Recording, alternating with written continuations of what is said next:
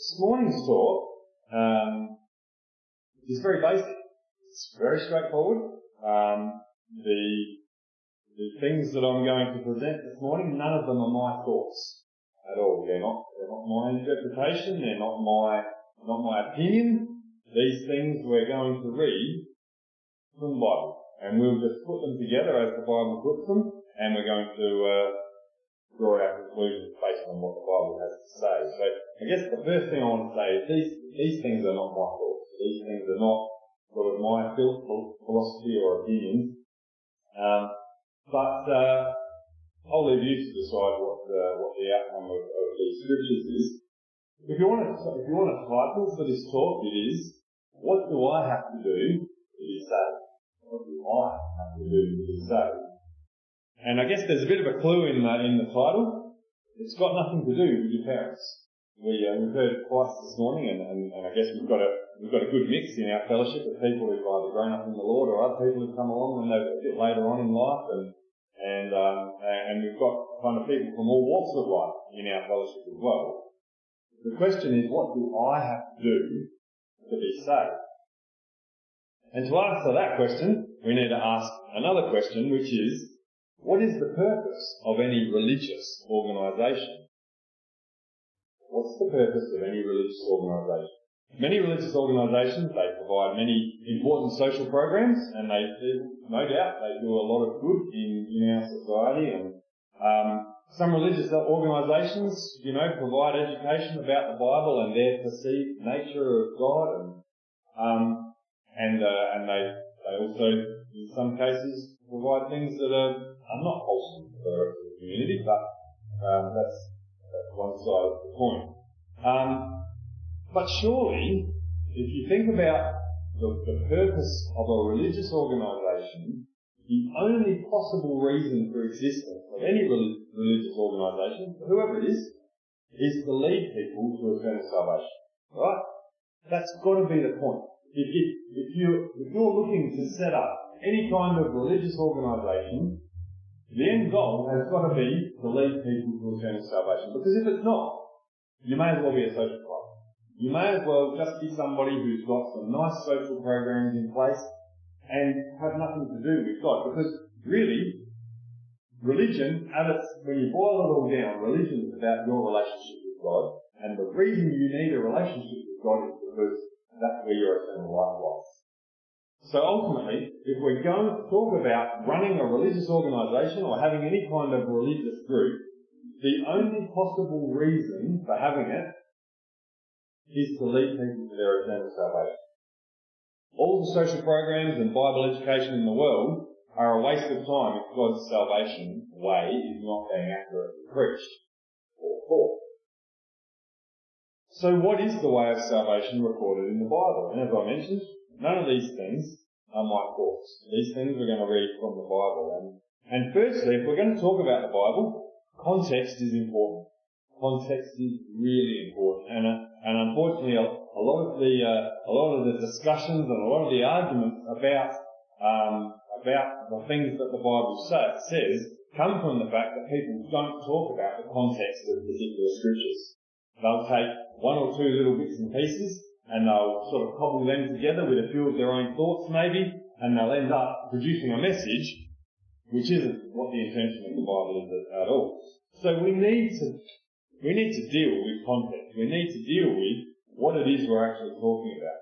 We currently live in 2017 in what's called the New Testament age, or what, what's become known as the New Testament age. And that means that we live after the birth death and resurrection of Jesus Christ.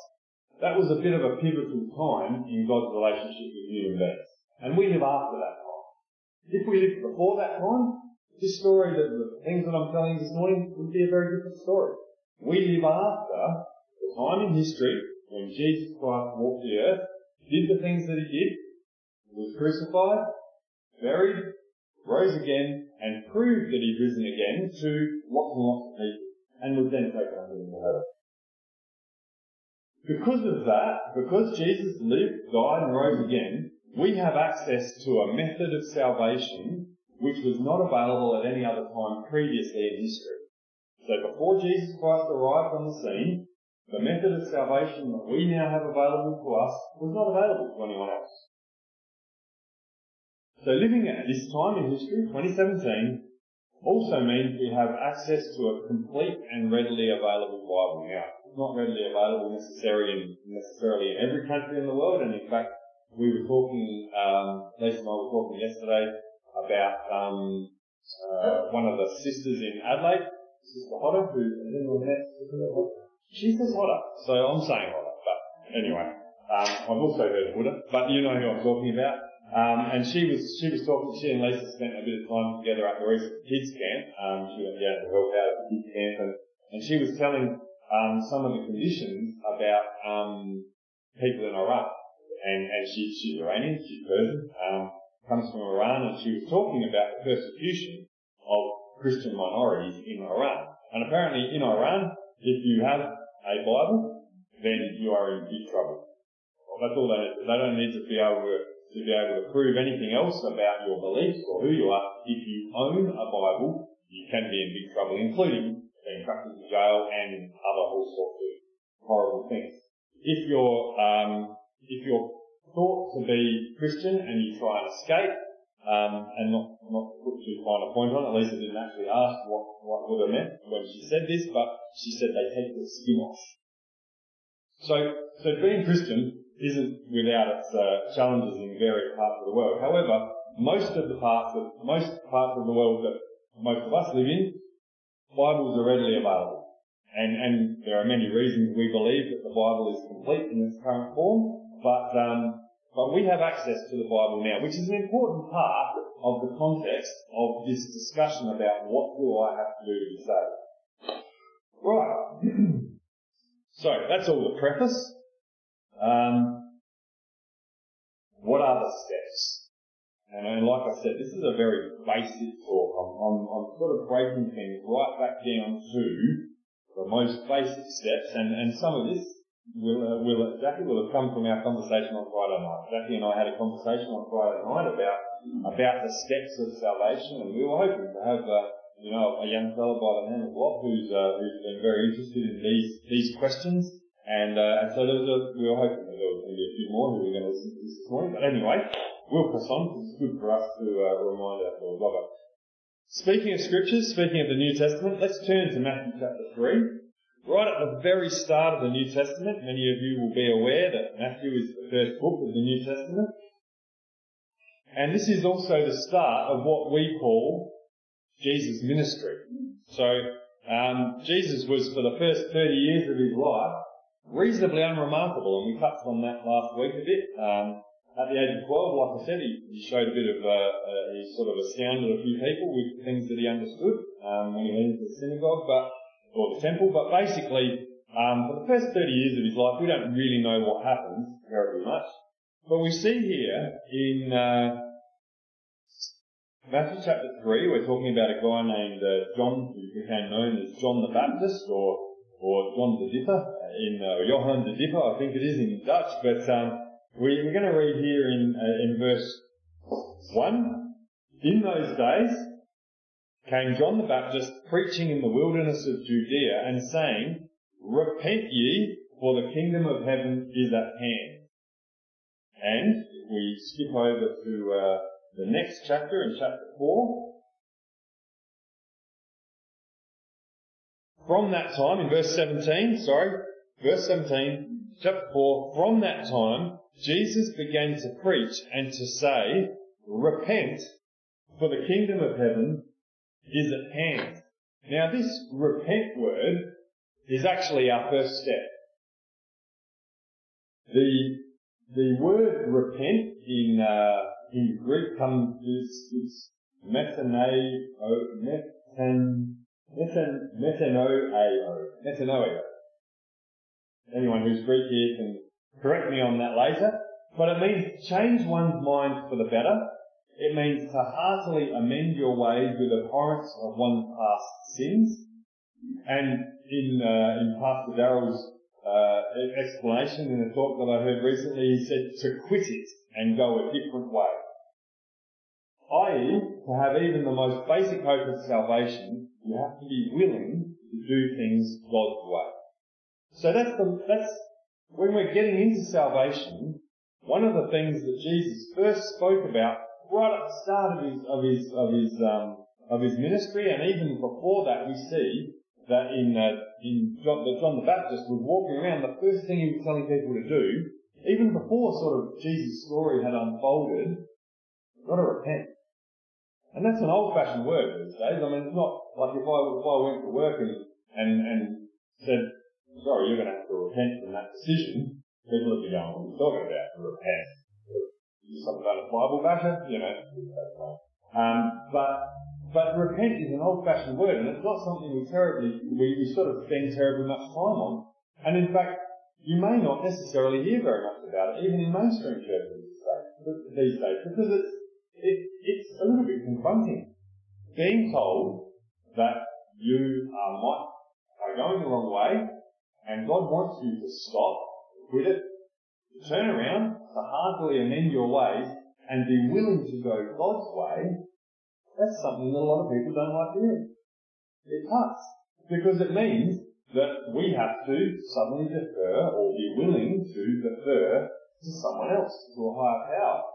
And in our self-determined, self-determined society where we get to choose what we want to do and I'll do what I want when I want and if I feel like it, in all of that mentality that's very present in the world today, saying that no, I'm going to stop, I'm going to turn away from my ways, I'm going to go a different way, God's way, that's very unpopular. It's very hard for some for people to do, but the reason it's important is because it means that we're willing to swallow our pride. It means that we're willing to humbly approach the Lord and say, Lord, I'm willing to go your way. And without having done that, none of the rest of the steps of salvation are going to make any sense. That's why I'm, uh, that's why I'm dealing with this first, and that's why I believe that when, when Jesus, it says here, from that time Jesus began to preach, the very first word he said was repent. The very first word he's recorded Uh, he, he's had a bit of a run-in with the devil before this time, and we read about that last week, about that time of temptation and, and the way he responded to the devil. When we see here, from that time Jesus began to preach, the very start of his ministry, the very first word he used was repent. Be willing to go God's way. Be willing to stop your direction, be willing to quit whatever it is you're doing, and go God's way. That's step number one. Actually, we will look at another scripture. Uh, 2 Peter chapter 3. Peter's sort of up towards the back there in, know, it's a whole bunch of little, little letters that were written by different people. So Peter wrote a couple of letters and in, in the second letter that he wrote to, uh, the people you can see here in, uh, chapter 3 and in verse 9 it says, The Lord is not slack concerning his promise, as some men count slackness, but is long suffering, or he's got a bit of patience with us, not willing that any should perish, but that all should come to repentance. Now, if I said, not willing that any should be hungry, but that all should be fed, that means that you fix the hunger with the food, doesn't it? And this here means that you fix the perishing with the repentance. When you read this, it says the Lord's not willing that any should perish, but that all should come to repentance. So we see here that repentance has got something to do with getting away from perishing. Like if the Lord's going to prevent people from perishing, He's saying the cure is repentance. And that all should come to repentance. So the Lord's will, ultimately, what the Lord's hoping for is that everyone will repent. Everyone will turn to Him. That's what He wants. And that's very different to, to the, the portrayal you see sometimes of a God who's this vengeful master who's just wanting to strike everybody down, send people to hell. That's not the God we see here. The God we see here is not willing that any should perish, but there is a condition to that. Everyone should be able to come to repentance. That doesn't mean everyone will. And unfortunately we see that in the world today, that as I mentioned before, there's an unwillingness to turn to the Lord and go the Lord's way. There's an unwillingness to repent. There's an unwillingness to go, yep, got it all wrong. I want to go your way. And because of that unwillingness, we see here, unfortunately, there will be some perishing. But that's not the Lord's will. He doesn't want to condemn people to eternal, eternal damnation or any of that sort of thing. While we're talking about that, let's turn to uh, Matthew chapter 3, or go back to that story in Matthew chapter 3, where we were just before. Once again, we're right at the start of Jesus' ministry still. So we've got the uh, we've got the repentance happening. So John says here uh, in verse Matthew chapter three and in verse eleven, I indeed baptize you with with water unto repentance, but he that cometh after me is mightier than I, whose shoes I am not worthy to bear. He shall baptize you with the Holy Ghost and with fire. Now, we're going to touch on some of these points a bit later, but we see here that with the repentance, John says baptism is, is, is, a, is an important feature. And we're going to see here, then in verse 13, then cometh Jesus from Galilee to Jordan unto John to be baptized of him. Jordan was a long way from Galilee. Right? Jesus walked a long way, and I don't believe it was just because he wanted to see his mate John. One of the reasons Jesus walked a long way from Galilee to Jordan was because there was a lot of water there. We're going to see why that's important in a minute. And so he walked from Galilee to Jordan unto John to be baptized of him, but John forbade him, saying, I have need to be baptized of thee, and comest thou to me? And Jesus answering said unto him, Suffer it to be so now, for thus it becometh us to fulfill all righteousness. For he said, John, I understand your objection, mate. But let it ride for the moment, because this thing is important. You baptizing me, right under the water here, is important to fulfill all righteousness. Then he suffered him, we see at the end of verse 15, or, or then John allowed it. And Jesus, when he was baptized, went up straightway out of the water. Now here's another really important clue. The word baptized or baptism comes from a Greek word baptizo. And that word means to submerge. And in fact, it's the way they, they talk about a ship being sunk. It is it's baptizo. It means it's gone under. Or to clean by dipping or submerging. And in fact, if you were to read um, uh, a, a, Greek recipe about maybe preserving beetroots or something like that, anything that you have to push under vinegar or whatever to preserve it, the preserving process is called baptizo. That's what it's, the process is to submerge something under for, uh, for preservation. So we see this word here, uh, and as I said, the, the, the, um, uh, the Dutch word that, that we, the, the, the, Dutch name for John is Johann the Dipper. It means the dipper. It's someone who dipped right under. And the reason this is important is because it's got nothing to do with just sprinkling something with a bit of water. The sprinkling process doesn't relate at all to what happened to Jesus Christ here and what Jesus himself humbled himself to be part of. He went, like I said, a long distance to make sure there was enough water. And we see here that says he went up straightway out of the water. So he must have been down in the water come up straightway out of the water. So the process of baptism is important to be right under. Baptism means right under, submerged under the water. And uh, he went up straightway out of the water. Uh, and lo, the heavens were opened unto him, and he saw the Spirit of God descending like a dove and lighting upon him. And lo, a voice from heaven saying, This is my beloved Son, in whom I am well pleased. And as we see, Jesus' ministry then started from this point, and he went about praying for other people. So baptism is important. We're going to look at uh, Romans chapter 6 to work out a little bit more about why this, this process of baptism is important. So in Romans chapter 6 and in verse 3, know ye not, or, or don't you know, that so many of us as, as were baptized into Jesus Christ were baptized into his death. Now once again, as I said, context is important. This book is being, or this letter is written to the Romans or the church that was in Rome at the time. Now, the, the explanation here is an explanation to people who've already been baptized. People who were baptized right under the water. And the reason Paul is, is, is drawing attention to this here is he, he's, he's drawing an analogy between the death of Jesus Christ and our baptism. And the analogy goes like this. Know ye not that so many of us as were baptized into Jesus Christ were baptized into his death? Therefore we are buried. Now I've got that word underlined in my Bible. Therefore we are buried with him by baptism into death, that like as Christ was raised up from the dead by the glory of the Father, even so we also should walk in newness of life. We're going to talk about walking in newness of life a little bit later on. But at the moment, we're going to keep reading. Verse 5. For if we have been planted together in the likeness of his death, we shall also be in the likeness of his resurrection. The word that gets used here, buried, raised up, planted. Those words mean concept, they're all concepts we're very familiar with. When we have someone who, who in our natural senses and, and uh, Zoe and I and a few others went to a funeral of this week of a, a, a guy we knew well who, who, who died and the process is that we bury him. That, that's what happened. We, we bury something that has died.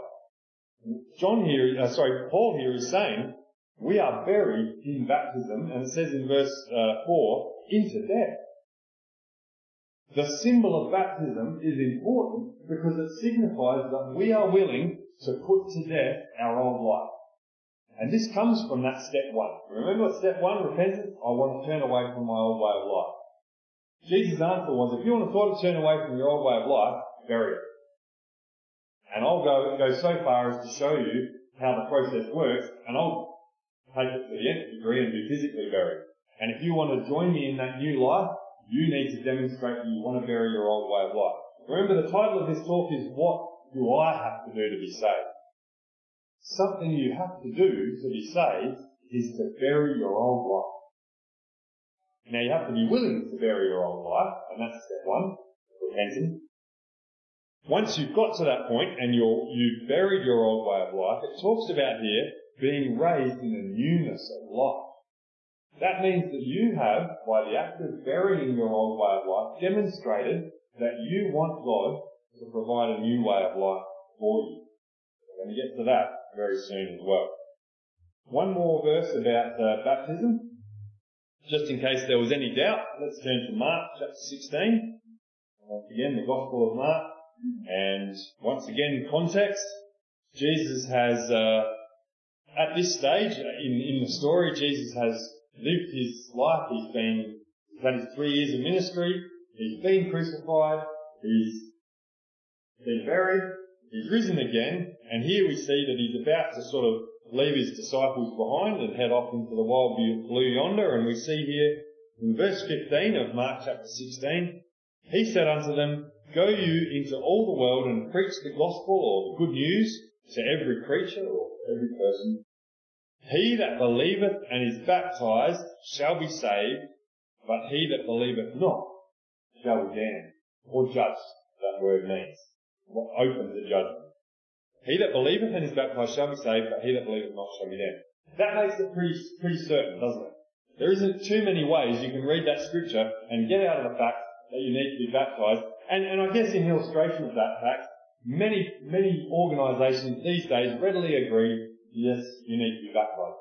Their definition of what baptism, baptism is quite often is very different to what the, the Bible's definition of baptism is. But many, many organisations, if you went to a religious organisation and said, I want to be baptised, they'd say, oh yes, we've got a way to organise that for you and come over here and sprinkle you on the head or something. Or even you can take your baby to go and get baptised. But which once again is totally missing the point because we were just reading in Romans there about how that baptism is a willful burying of your life, of your old life. And babies can't do that. They, they, they're flat out deciding whether to breathe or keep their eyes open or shut. Babies can't make any decisions about their eternal life. This decision must be made in concert with the repentance. And when, when, when you repent and you're ready to be burying your old life, baptism is the very next step. Now we get into the fun bit. Uh, step three. So we've got repentance, being baptized. Step three, receiving the gift of the Holy Ghost. Now remember we started in Matthew chapter 3 and we've actually already read this verse but we're going to read it again. because we've got a bit of, bit of fresh context now. Johann the Dipper, he's talking here and he says, I indeed baptize you in verse 11, Matthew chapter 3 verse 11, I indeed baptize you with water unto repentance. Step one. Step two. But he that cometh after me is mightier than I, whose shoes I am not worthy to bear. He shall baptize you with the Holy Ghost and with fire. Now we don't see Jesus going about and baptizing people. Like it's not spoken about specifically, but Jesus went about baptizing people with the Holy Ghost and fire during his ministry. He talked a lot about it. And, and, and if you were to go, go and read through the, the Gospel of John and in chapter 14, 15 and 16, Jesus lays out this whole baptism of the Holy Spirit thing. And we're actually going to have a look at, at the start of John now. So if we turn to John, John chapter 3. Once again, context is important. Matthew, Mark, Luke and John is the same story, right? It's the same story four times over from four different viewpoints, but it's exactly the same story. It's like, it's like you had four reporters who've been involved in a particular incident and all four reporters have an account. And so sometimes the things that the reporters say, you know, will, will match exactly, you know, the guy was wearing an orange vest and all four guys say, yeah, the guy was wearing an orange vest. But, but there's other times there might be a detail that only one of them noticed. The guy had a, had a nightclub stamp on the back of his hand. you know, only one of them noticed that, and so that might only appear in one of the in one of the Gospels. Um, we're reading here in John chapter three about a conversation that seems to only have been recorded in one of the Gospels, and it sees it talks about here that Jesus was talking to a guy named Nicodemus, who was a ruler of the Jews. He was someone who knew his stuff. He was he probably was right up there on philosophy. He was right up there on religious teaching, and he comes to Jesus by night. He doesn't want to be seen to be sort of consorting with Jesus at this time, but he comes to Jesus by night and he sort of acknowledges that there's something special about Jesus. And we see here in verse 3 that Jesus' response to that kind of, that kind of acknowledgement, that bit of buttering up that Nicodemus starts with was, we see here in verse 3, Jesus answered and said unto him, Verily, verily, or truly, truly, I say unto you, except the man be born again, he cannot see, and that means comprehend or understand, he cannot see or comprehend or understand the kingdom of God. This guy Nicodemus is a natural man, and he thinks of natural things, and when God said, or when Jesus said you, to see the kingdom of God, you've got to be born again, he goes, what? How can I be born again? I'm a, I'm a, I'm a big guy. How, how am I going to go back to my mother's womb and be born again? Jesus says in verse 5, Jesus answered, Verily, verily, or truly, truly, I say unto thee, except a man be born of water and of the Spirit, he cannot enter into the kingdom of God. He cannot enter into, unless you've been born of water and the Spirit, you can't enter the kingdom of God. Jesus goes on to say, that which is born of the flesh is flesh, and that which is born of the Spirit is spirit. Marvel not that I said unto thee, you must be born again. And then as I was talking to Jackie on Friday night, the next verse is a really key verse in this whole being born of the Spirit thing, right? It seems to be talking about wind, this next verse in verse 8. This word wind here comes from a Greek word pneuma. And this Greek word pneuma, everywhere else in the New Testament, it's been translated as a very specific word. It's been translated as the word spirit. In this, and only in this spot, it's been translated as. Go figure. So, we are quite within our rights to look at this verse here and, and know that Jesus was talking about the pneuma, the Spirit. And he says here, the Spirit bloweth where it listeth, or breathes where it chooses, is also a, a, an accurate translation. The Spirit breathes where it chooses, and thou hearest the sound thereof. Now this word sound is not just any sound, you know, it's not, that's a sound, but this word here is referring to phonos. And phonos is a particular kind of sound. And to give you a clue about what phonos is all about, we teach phonetics in school, don't we? Our kids learn phonetics, and it's how we say things. This thing is a telephone. Phone. Phonos is all about voice. Phonos is all about voice and language. So we see here, the Spirit breathes where it chooses, and you hear the voice thereof, but you can't tell where it comes from or where it goes. So is everyone that is born of the Spirit. So this scripture isn't about winds. It's not about the breeze blowing around in, in random ways and, you know, so is everyone that's born of Spirit. It doesn't mean that we've sort of just walked around the place like the breeze, which is one way you could read verse. The, the original intent of what Jesus was saying to this man was, the Spirit breathes where it chooses, and there's a voice that accompanies the Spirit, so is everyone that is born of the Spirit. So Jesus was saying here, if someone born of the Spirit, you'll hear the voice of the Spirit. Let's turn to Acts chapter 2. Once again, context. Jesus Christ has, at this stage of the story, this is happening after the four Gospels, so after the story of Jesus Christ's life and his death and his resurrection and so on, he's been raised up into heaven. He's told his mates, his closest mates, to go and wait for the promise of the Father. Um, you shall be baptized with the Holy Ghost not many days hence. He was saying to them just before this, and, and he told them to go and wait in Jerusalem, and, and they did. They went, it seems that they went and they waited for about a week, and still nothing really sort of happening, and they're kind of waiting. Anyway, they finally get to this time when it's the day of Pentecost. And we see here in verse 1 of Acts chapter 2, and when the day of Pentecost was fully come, they were all with one accord in one place, and suddenly there came a sound from heaven as of a rushing mighty wind, and it filled all the house where they were sitting, and there appeared unto them cloven tongues like as of fire, and it sat upon each of them, or diverse tongues, and they were all filled with the Holy Ghost, and began to speak with other tongues as the Spirit gave them utterance. This is being baptized by the Holy Spirit. This is being born again, like Jesus was talking about with Nicodemus. This is what it means to be filled with the Holy Spirit. And we can go on and, and, and once again, I encourage everyone to read each of the chapters that I've mentioned here to get the full context of all of these scriptures. I, for the sake of time, I'm not able to go through all of the, the verses in these chapters to give you the full context. I encourage you to do it for yourself.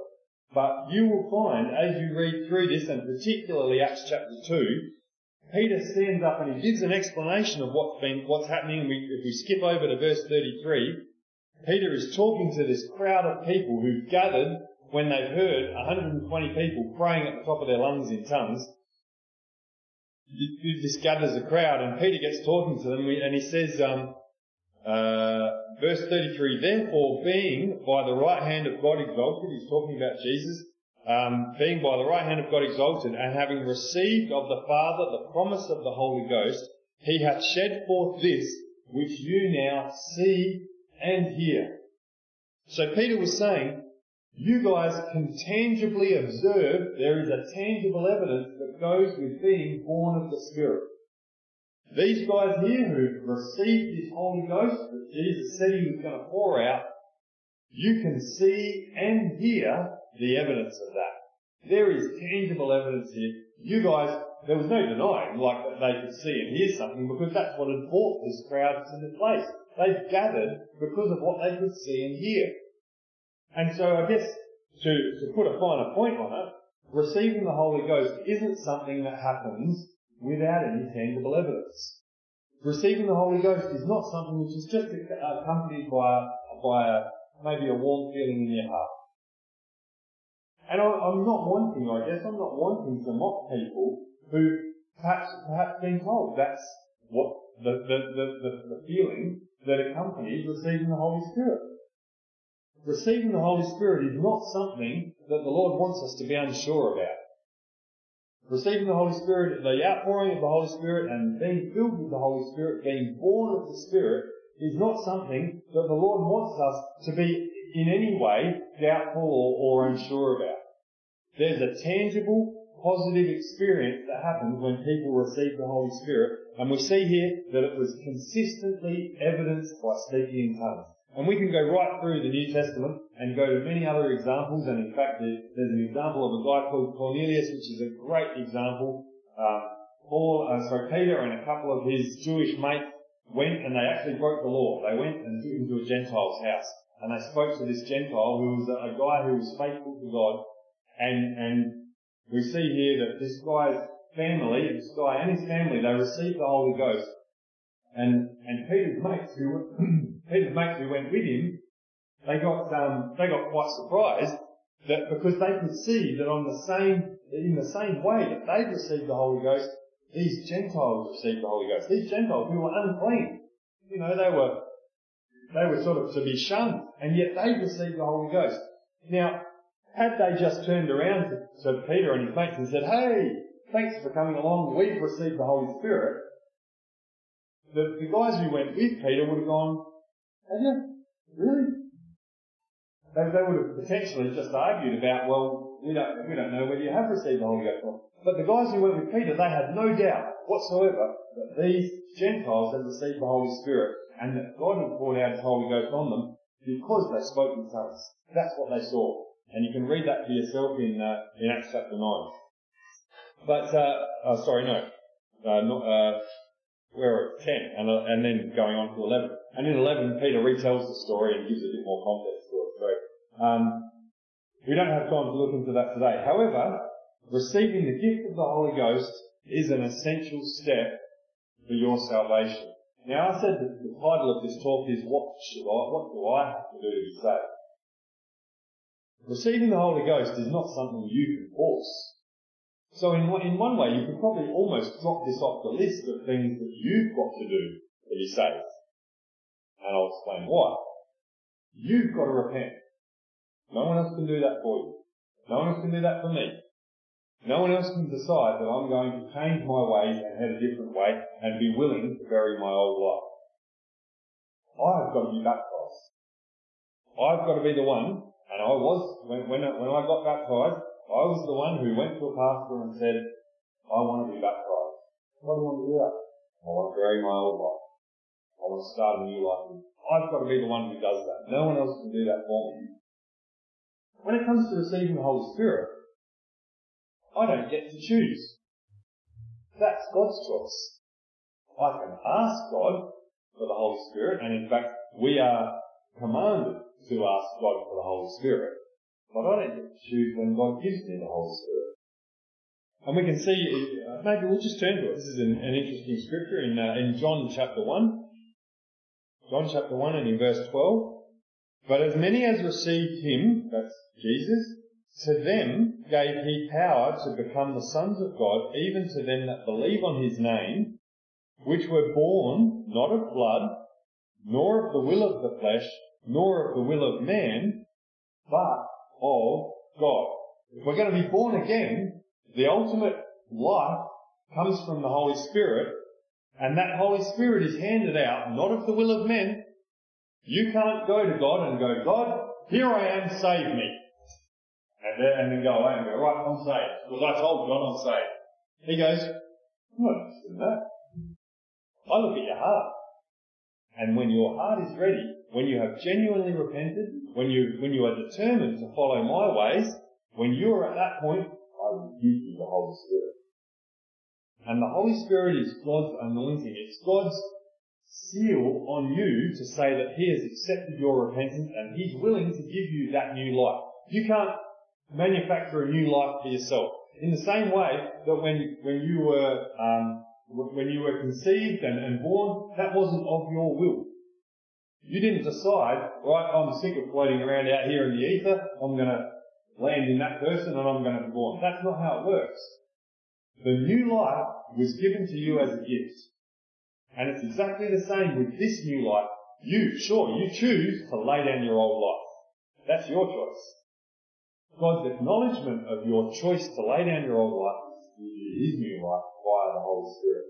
And that's why the receiving of the Holy Ghost is an absolutely essential step to your salvation. You can't go to God and give Him your heart. You can't go and, and, and, and accept Jesus as your personal Saviour. That doesn't work because that's all based on the will of man or the will of the flesh. and, and we see here that it's not based on the, the, the new life that in verse 13 it says, which were born, given new life, not of blood, nor of the will of the flesh, nor of the will of man. It's got nothing to do with you. You can want it, but it comes from God. And this is why we liken it to something like a contract. And in fact, testament is like a contract. Testament is like a, a, a will, like a, like a, like a legal agreement. In that, we can go to God and say, God, I, I abhor my old life. I, I want it to go far away from me, and you've given me the ability to repent from that and turn away from that. I don't want anything to do with my old life anymore. I'm willing to bury my old life. Lord, please, I need a new life. That's your bit. What do I need to do to be saved? That's your bit.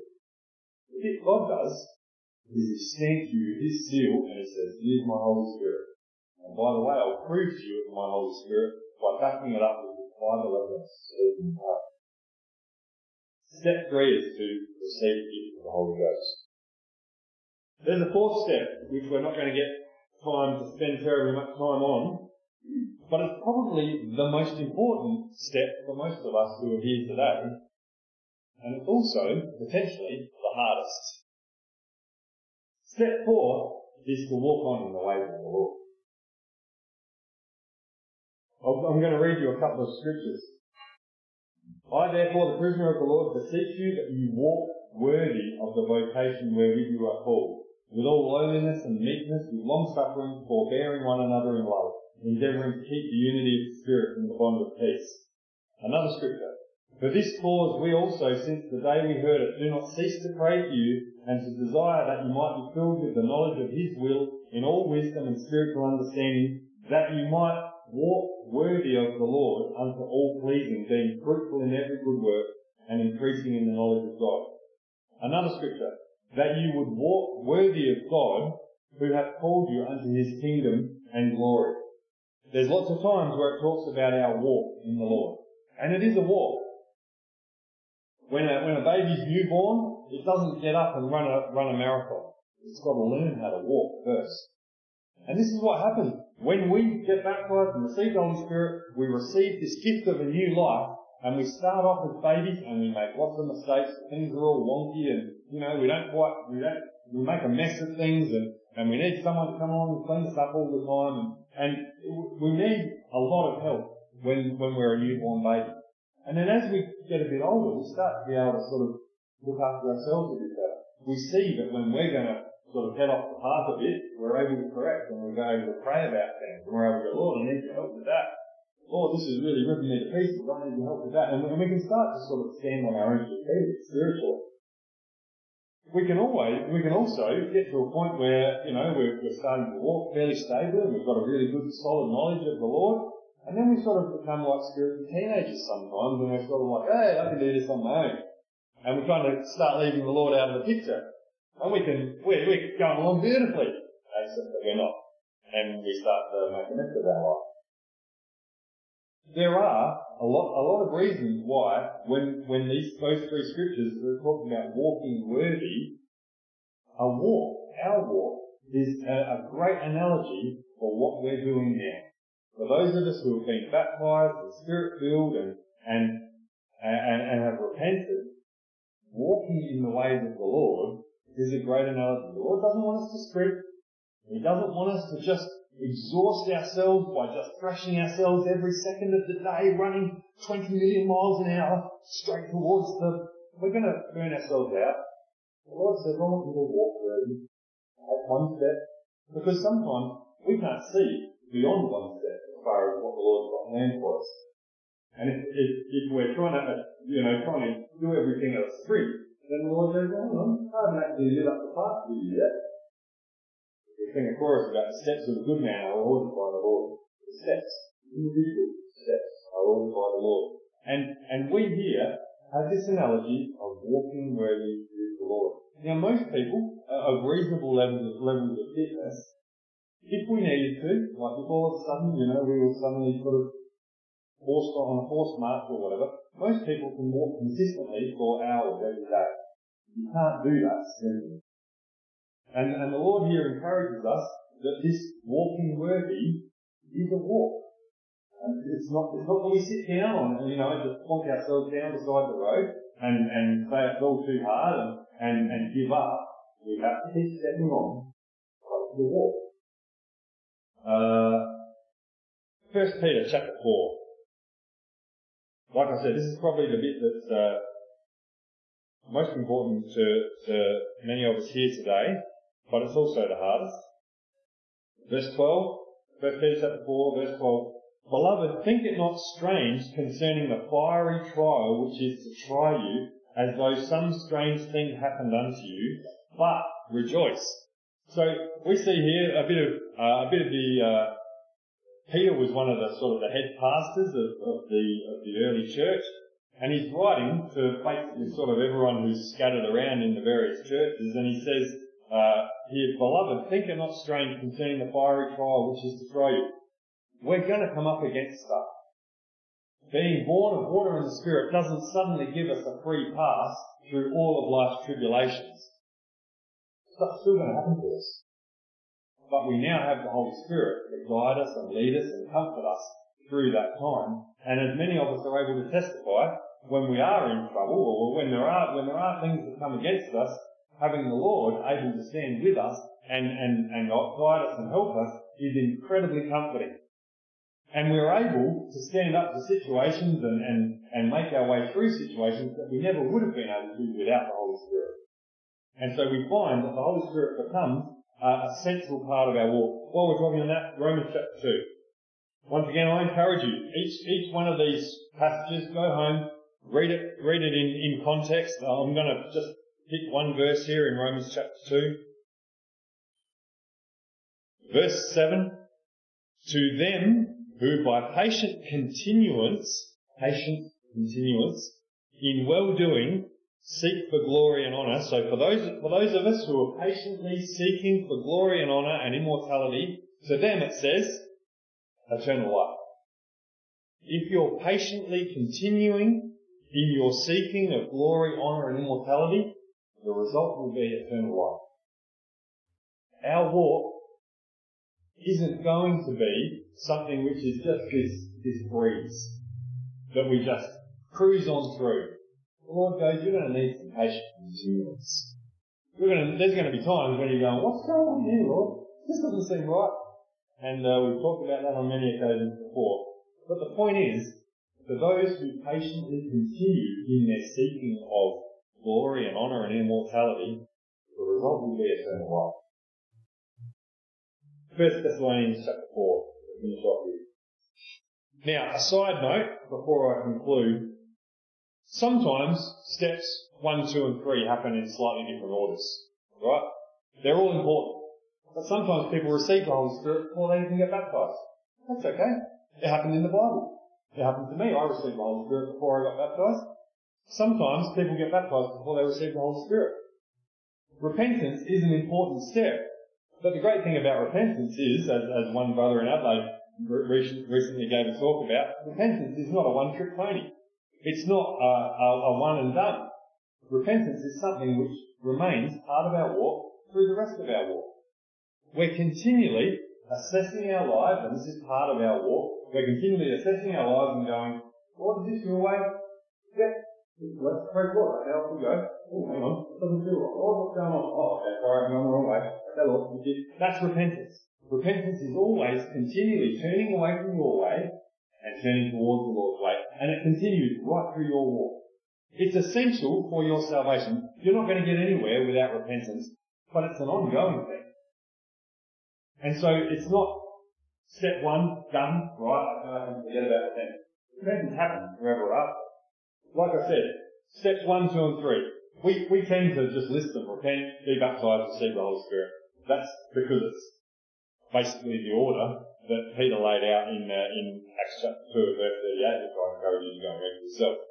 But they can happen in different orders. So don't be concerned. You can receive the Holy Spirit before you get baptized. You can be baptized before you receive the Holy Spirit. Both ways work.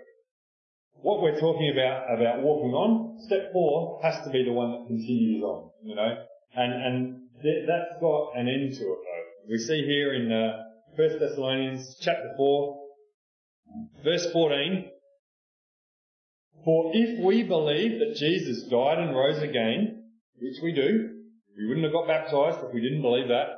Even so, them also which sleep in Jesus, so people who passed away, which sleep in Jesus will God bring with him. For this we say unto you by the word of the Lord, that we which are alive and remain unto the coming of the Lord shall not prevent them which are asleep. For the Lord himself, for the Lord himself shall descend from heaven with a shout, with the voice of the archangel, and with the trump of God, and the dead in Christ shall rise first. Now let's talk about how this works and why it works the way it. What it's saying here is that Jesus, who was raised up from the earth, is coming back to the earth. And he's going to come back for a purpose, and that is he's going to come back to end this age. He's actually going to say, stop, enough, things have gone far enough, you guys have messed things up enough that I'm calling full stop. Stop now. At that time, it says that those who have gone to sleep in the Lord, those who've done step one, two, and three, and to a certain extent four, when, when they've fallen asleep in the Lord, they've been baptized, they've repented continually, they've received the Holy Spirit and they're walking on, when they've fallen asleep in the Lord, it says that they will be raised up first to meet the Lord. Why they go first? I don't know. But that's the way the scripture says it's going to happen. For the Lord himself shall send, verse 17. Then we which are alive and remain shall be caught up together with them in the clouds to meet the Lord in the air, and so shall we ever be with the Lord. Now, this was written to a bunch of people who were already spirit filled.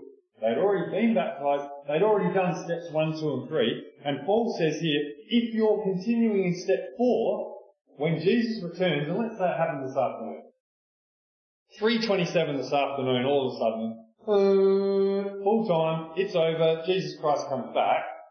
First thing that happens is that everyone who's fallen asleep in the Lord is raised up to meet the Lord. The next thing that happens is that those of us who've carried out steps one, two, three, and four, we're walking along in the Lord. Those of us who've done that will be caught up to meet the Lord as well. And then starts another thousand years, which we could go into, but we're not going to today. It's a really interesting time and I love dwelling on it, but we're not going to get started into that just today. The mechanism doesn't work if that applies to everybody in the world. If being a good bloke or a good lass is enough, then there wouldn't need to be this mechanism. Because Jesus could just come back and go, oh, you're all good. That's all good. That's great. No worry, nothing to do here. Off I go. We know that's not the case. We know that everywhere we look in every natural system, things are broken, things are corrupt, things are going in the wrong direction. And human beings occasionally sort of head things in the right direction every so often. But ultimately, human beings, when they're left to their own devices, things tend to go from bad to worse. The Lord's coming back because we need to be set free from that. The Lord's given us the Holy Spirit and the baptism experience to be able to demonstrate to Him that we want to do things His way. If we're already dem- demonstrating that we want to do things His way, that we're obedient, uh, obedient, if we're obedient to His way, then we are in a position to continue that eternal life with Him when He comes back. If we're not, then Mark chapter 16 applies. There's an alternative. We have a, a society where we have free freedom of choice about many things. We can choose to do different things, and in, and in fact, you can. I could if I wanted to, and I said, well, I don't know, I pick on Coles, but I could take my golf club and go across the front windows of Coles and start laying into the front windows of Coles and smash them off. I've got the choice to do that if I wanted to. I've got a, I've got a golf club, I've got arms. I don't have a golf club. So I could borrow a golf club and I could go and start laying into the windows at Coles. I've got the choice to go and do that. It's a stupid thing to do, but I've got the choice to go and do that. What I don't have the choice of is the consequences that come from going and doing something stupid like that. I don't get to choose the consequences of that. And the consequences might include bringing a sheet of plate glass down on my own head, which could be fatal.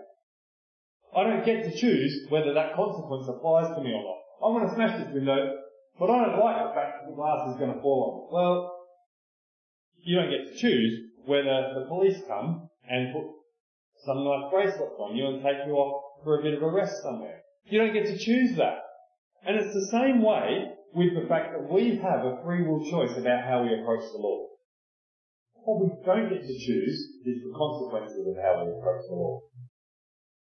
And unfortunately, that's the part that the world doesn't like focusing on too much today.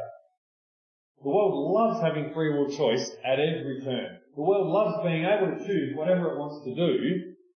It doesn't like the fact that it doesn't get to choose the consequences of those choices.